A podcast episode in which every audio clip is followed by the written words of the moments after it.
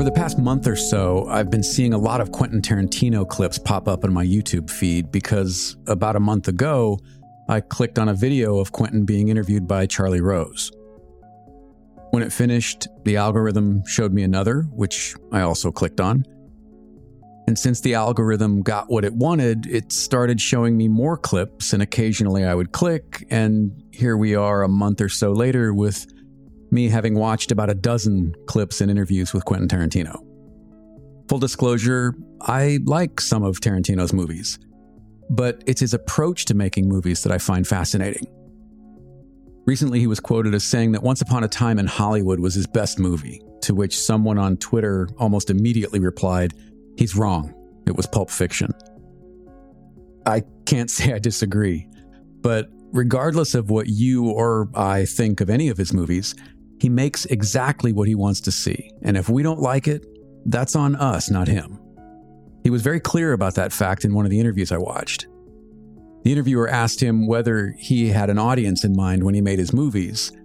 And almost without skipping a beat, Quentin responded, Yeah, me. I'm the audience. I've been struggling with the role that an audience plays in my own art making for a long time.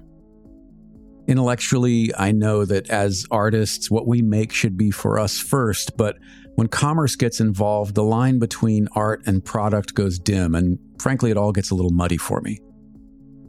A recent text message from a friend included an article unpacking the Warhol Foundation versus Lynn Goldsmith court case, and the message read simply Money ruins art. On a lot of levels, I completely agree. For example, I have more than 100 paintings in my basement, most of which have never seen the light of day and maybe never will, mostly because I don't know whether an audience will like them. Actually, that's not true. It's because I don't know whether an audience will buy them. And as much as I don't like capitalism, that's the difference. And if I'm being honest, that's where I get hung up. I spend an enormous amount of time thinking about my work, both on a thematic level and from the perspective of process. So if the work is rejected, in some way, so am I. In the back of my head, I still hear the old tapes of my father saying artists are a dime a dozen. His value was always on the commerce, not the creativity. And don't get me wrong, seeing likes and reading positive comments on something that I've created and occasionally share on Twitter or Instagram is terrific but it can also be pretty empty if it misses the expectation that I've placed on the work. Also, in the case of likes, I have no idea what that like means. Do you like what I've shared, or simply that I've shared it? Are we friends and liking everything that I share is just what you do?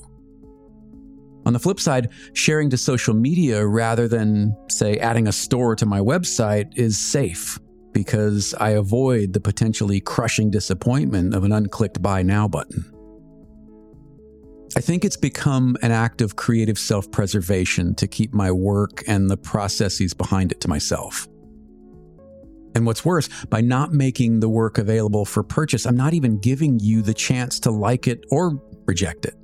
I've decided for you that you aren't going to like it and certainly not enough to buy it, which gets us back to the whole artists are a dime a dozen thing. When I was a kid, I would draw all the time for no other reason than I love to draw.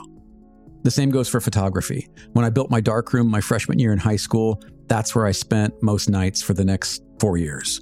Terms like monetization or personal branding had no meaning for me then. I burned through film, chemistry, and paper simply because I was learning and photography made me happy.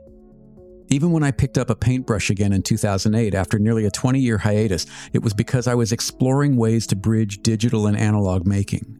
It was fun. And despite the fact that I was still trying to figure a bunch of stuff out, and most of the work I was making at the time was more or less a reflection of that, it got terrific feedback and even landed me in a few group shows.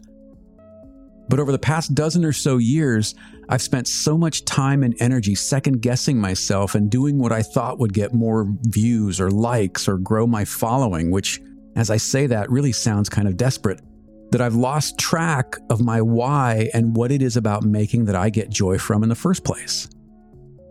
I've tried everything I can think of except taking a step back. Not from the making itself, but from the often paralyzing monetization guilt shame spiral that I've attached to it. I need to give myself permission to play again and to really try to answer questions like what am I trying to say with this work? Or what do I want to see in the world that I'm capable of making? I've said over and over that I am happiest when my hands are in motion, and I really do believe that. But purpose and intent have to be in there too. It shouldn't just be about process or profit. In addition to stepping back from the monetization side, I'm starting to explore processes and materials that I've never used before just to try and get back to that place of being excited and curious and seeing where that takes me. While some of the new processes are similar to what I've been doing, they're different enough that I don't really know what to expect, and I think I need that.